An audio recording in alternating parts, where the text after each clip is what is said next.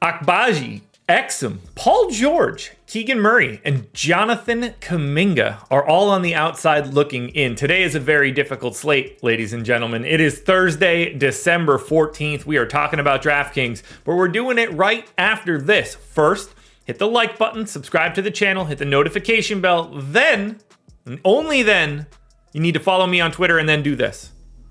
You got to sign up for our college sports package. It is bowl season right now, and that is the promo code. The code is BOWL. You're going to get 50% off our college football and college basketball projections. That's going to be 750 for a week. It's going to be $25 for a month. If you're looking to attack bowl season and the rest of the college basketball season, this is what you're looking for. Links in the description.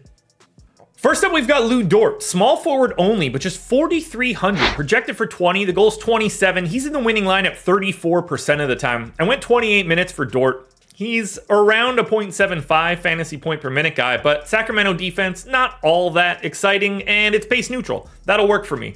10 points on 15% usage. Oh, Lu Dort. Four and a half boards, an assist and a half, and a stock and a half. We don't have a ton of value right now.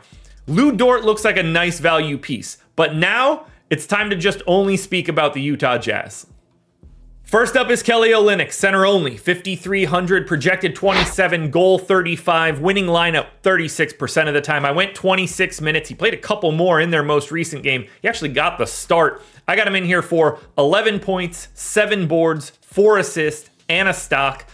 It's pace neutral against Portland, but in case you didn't hear me there, it's against Portland. They aren't very good. Lots of question marks on the Portland side. This is a decent value spot for Olynyk, and it could look even better if John Collins ends up out.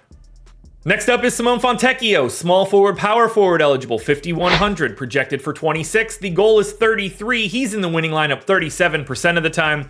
Just starting, playing 30 ish minutes. I got him in for 31. He's a 0.8 fantasy point per minute guy. Same matchup against Portland. 14 points, four and a half boards, two assists close to a stock and a half, but if you want to just call it a stock, that's fine. Again, though, mid tier price tag, MPE, that's the flexibility we're looking for. We don't have Jordan Clarkson. We don't have Keyonte George. It doesn't look like we're going to have Lauri Markkanen today, and we might not have John Collins. There's a lot of minutes and shots to go around.